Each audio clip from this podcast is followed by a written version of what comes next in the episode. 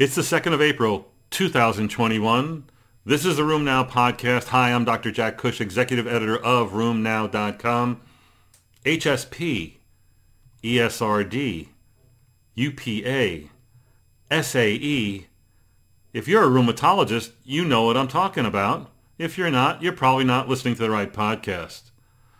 Let's begin with a report of rheumatology's favorite drug, methotrexate. Which should you use? Should you use sub-Q? Should you use oral? I've always used oral, and then I occasionally use sub-Q. I know the data about the better absorption, 100% delivery, more toxicity with parenteral injectable uh, sub-Q methotrexate. But, you know, we use a lot of oral and it works just fine in most people. I was shocked to find out mm, 10 years ago, more than that, that most of my pediatric rheumatology colleagues in Dallas and throughout the country prefer to give their kids with JIA sub-Q methotrexate. Are they right?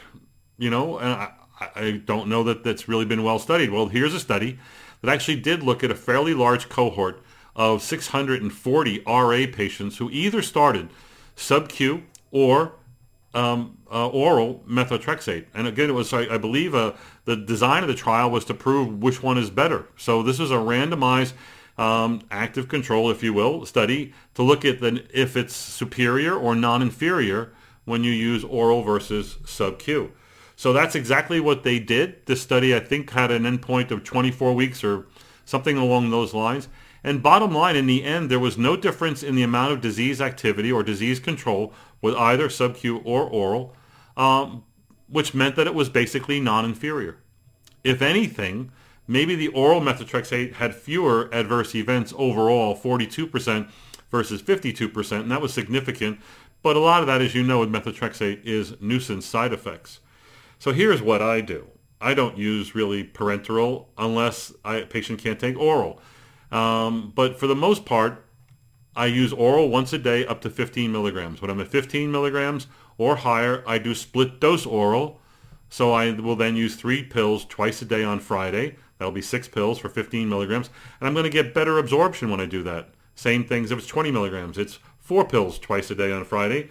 And I'm going to get basically 90% absorption on that. Again, once you, once you get a 15 milligrams or higher, methotrexate and how it works and how much absorbed is sort of a, a roll of the dice.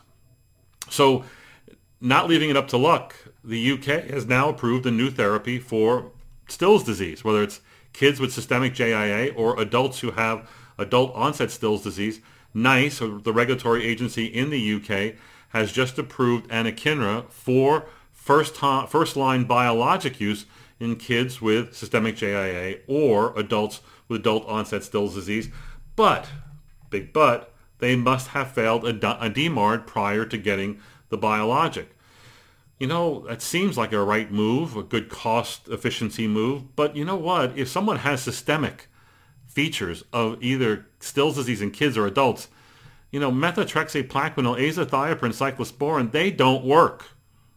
You know, when you have the systemic features, high fevers, the rashes, the pleuritis, hepatosplenomegaly, crazy, crazy looking labs, white counts of 25,000, and acute phase reactants off the chart, that needs steroids and an IL-1 or an IL-6 inhibitor. So while I applaud them for making this move, I think that they should have had a proviso on there for how to treat systemic Still's patients versus those who have chronic articular Still's, in which case you can use any DMARD you want, any biologic you want. Basically, at that point, you're treating RA.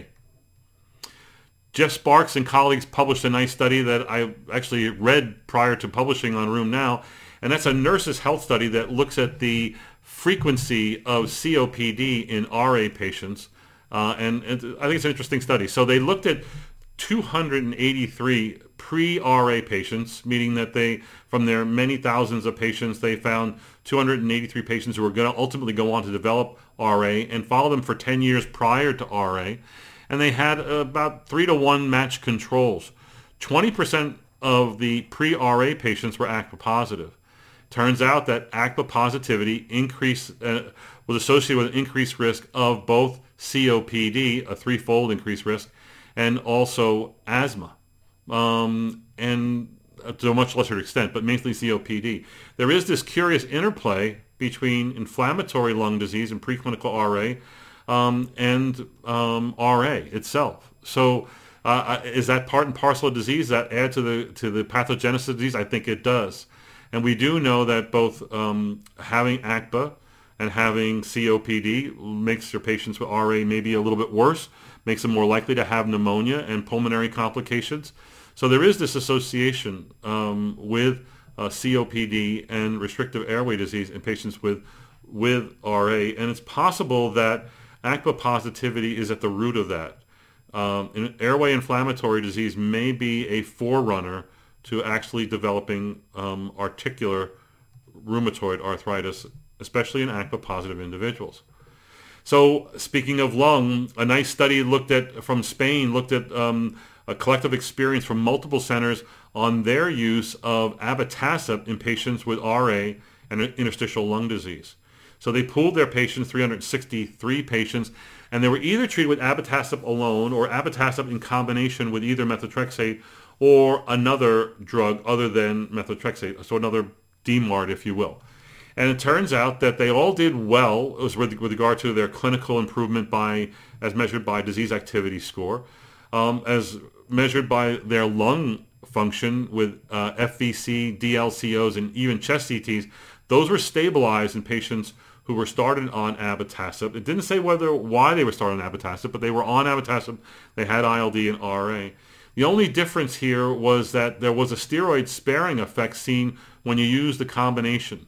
That the patients who were on abatacept alone, without a DMARD, without methotrexate, were more likely to be on higher doses of steroids going forward. And that could have been steroids for their lung, steroids for their joints. Point is that if you're going to go so far as to use abatacept, you probably should be using it in combination, whether it's for the control of RA or to hopefully affect the outcomes of RA-ILD, a difficult to treat complication of RA. An interesting study from the journal Rheumatology looks at a retrospective experience from Australia, the Great Down Under, with 267 adult patients with Henoch-Schönlein purpura, henceforth known as IgA vasculitis. Um, overall, these patients had a lot of GI involvement, as you would imagine, some articular involvement, and renal disease. But uh, what I found surprising about this particular um, large cohort report was that these patients have a significantly higher rate of comorbidity, uh, and it was like almost double that what you see in patients who um, uh, uh, did not have this. So uh, who's their control here? Let me think about it a second. But anyway, higher comorbidity scores. That's a Charlson Comorbidity Index, 2.6 versus 1.5. They had a higher risk of serious infections, an overall risk that was eight times higher if you were, uh, had a diagnosis of HSP. You slice and dice it with other provisos, it's still higher at two-fold higher, but as high as eight-fold higher. And they also had a higher risk of death, a two-fold higher risk of death when compared to the general population. So having HSP is not necessarily a, a benign condition in adults. Uh, I found this nice abstract, albeit six months late, from the American Society of Nephrology that looked at um, an open label collective real world experience of end stage renal disease patients who are on uh, dialysis, most of which, I think 80% of which were on hemodialysis, 136 of them, and they needed to be treated with IV pegloticase. Um, the down, there was no real downside here. Um, more than two-thirds of the cases, the pegloticase was prescribed by rheumatologists. Um, these were mostly males um, with an average age of 57 years, uh, and uh, and interestingly, you know, they received the the, the pegloticase for up to a median, actually not up to, but a median of 13 infusions uh, without any particular mention of bad outcomes here. So uh, this is a difficult population to manage. End-stage renal patients on dialysis, gout can be severe, gout can be really bad, um, and they may or may not be on other drugs that interfere with your usual gout therapy. In this case, the use of pegloticase seems to have made sense. Um, I can't say I've done this myself, but I would do this in the future. Meta-analysis of 32 patients looked at the risk of stroke in your patients who have inflammatory or autoimmune disease. Specifically, this cohort looked at a large number of patients who either had RA or PSA or I want to say the other inflammatory arthritis in here was gout. Uh, it was, and ankylosing spondylitis for that matter. Overall, patients with inflammatory arthritis have a one and a half fold higher risk, or actually a 45% higher risk of either ischemic stroke or hemorrhagic stroke. And this was true for RA, 38% higher risk, ankylosing spondylitis, 49% higher risk, psoriatic arthritis, 33% higher risk, and gout, 40% higher risk.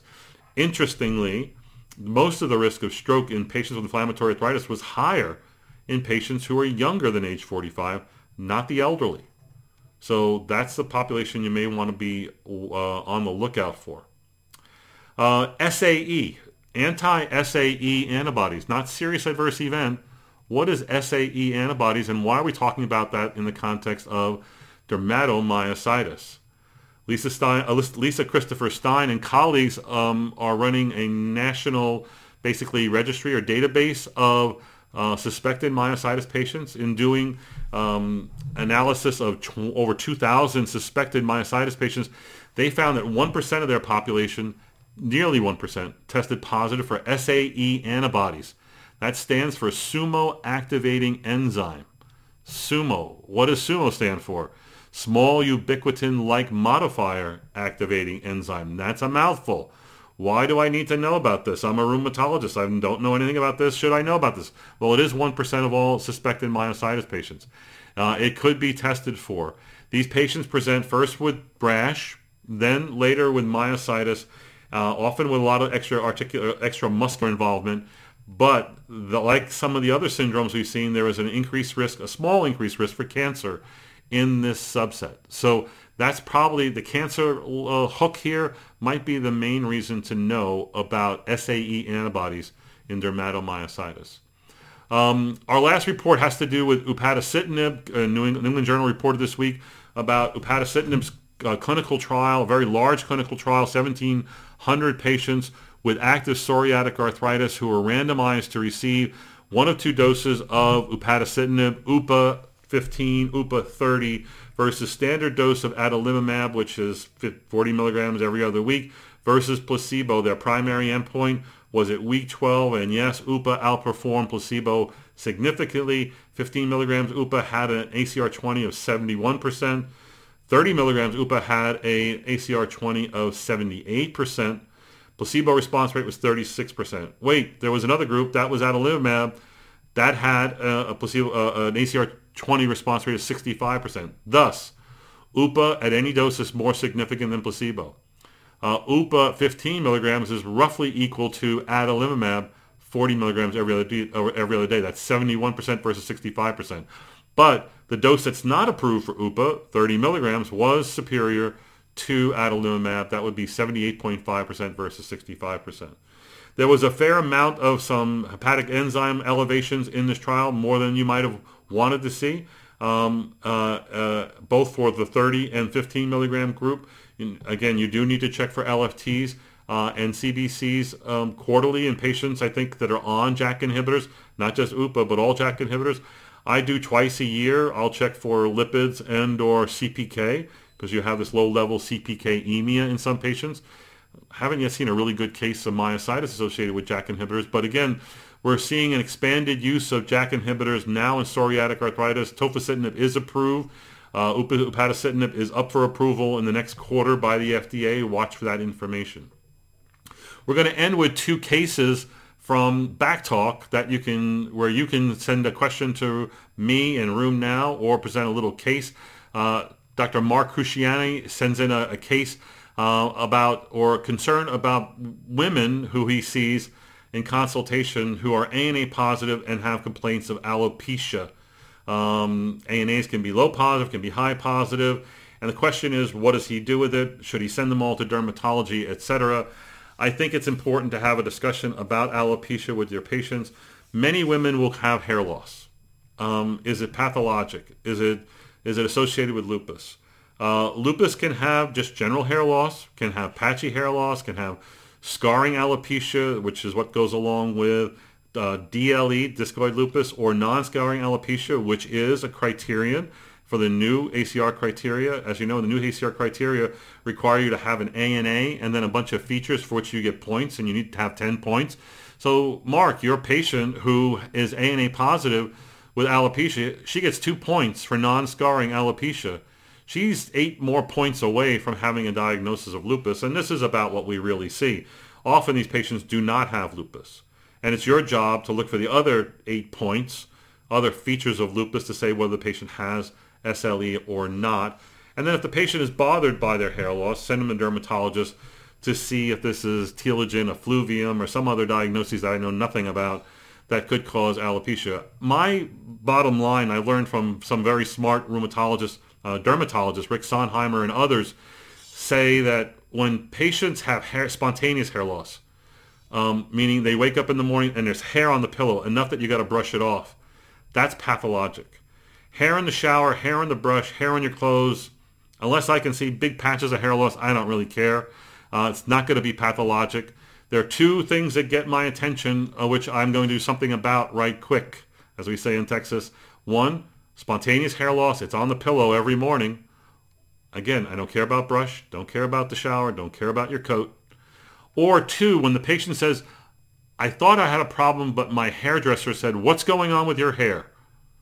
I'll listen to that because that's someone who usually knows that person's head of hair intimately and can spot either patches of loss or significant loss that needs medical attention. So that's my approach to hair loss and ANA positivity. We got a, another case from uh, Dr. Hussein Babani. Uh, let's listen to what Hussein has to say. Hi, Dr. Cush. My name is Hussein.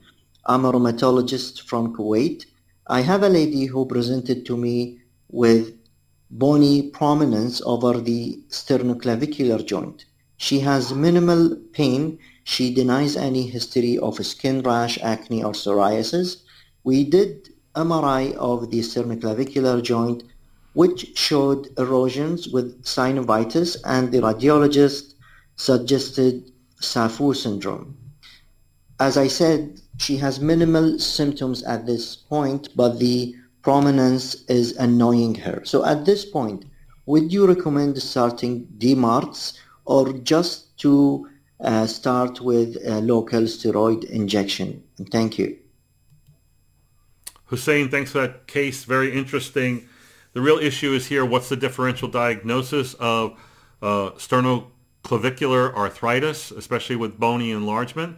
Um, he did, this patient does not have a diagnosis. He's wondering if it means the patient has the SAPHO syndrome. In my experience, um, patients with isolated sternoclavicular arthritis, when it's new and acute, is septic, septic, septic, and infectious otherwise. Uh, this is common in IV drug abusers. Uh, it's common with systemic staph uh, infections. Uh, you can, but also you get weird bugs there, including Pseudomonas, especially in IV drug abusers. But occasionally mycobacterial infections, occasionally brucella. Brucella is a really, especially in your country, I'm sure you have brucellosis. This patient should have um, an antigen test for brucella. Uh, and, you know, think about infectious. So this patient sounds like it's chronic because it's enlarged, um, but there's no other symptoms. So you have to think of indolent infection. I would test for TB. I would check for brucella. I might aspirate the joint if possible. I think imaging is, is really important you did an image. Uh, if you want to look for erosions um, to say this is an erosive arthritis as opposed to a degenerative process, um, CT scan is probably a little bit better than MRI in assessing SC arthritis, but both should tell you, should look for whether or not there's erosions there because maybe in that situation injection and or systemic therapy would be appropriate. But again, she doesn't have a systemic arth- uh, arthropathy. I don't know that I could give her a systemic therapy for a local problem. My uh, workup would probably be to aspirate the joint, but I want to know why your your your radiologist says that this is the SAPHO syndrome. SAPHO stands for synovitis, acne, uh, pustulosis, osteitis, and hyper, hyperostosis. This is an inflammatory condition that affects amphiarthroses, sliding joints, most notably the sternoclavicular joint, the manubriosternal joint, the AC joints, sometimes costochondral joints, sliding joints, and you get an inflammatory synovitis there. This has a remote relationship, and, and, and I'm not even sure it really is patho- pathogenically aligned with spondyloarthritis, but they're often talked about together. Most patients who have SAPHO do not have spondyloarthritis.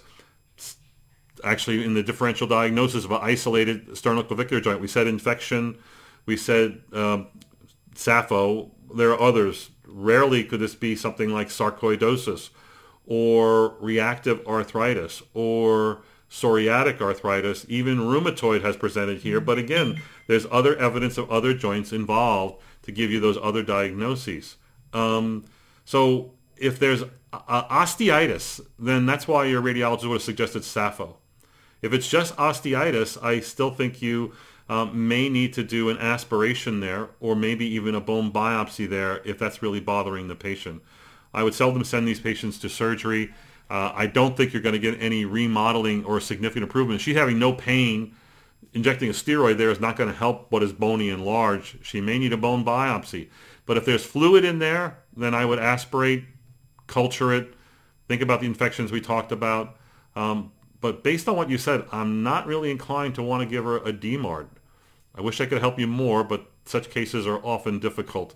Uh, that's it for this week on uh, Now. Starting in the next two weeks, you're going to start seeing a lot of RheumNow live content, uh, including my lecture on RA and pneumonia, which goes back to some of these pulmonary reports we heard in today's talk. Tune in for more next week on the podcast.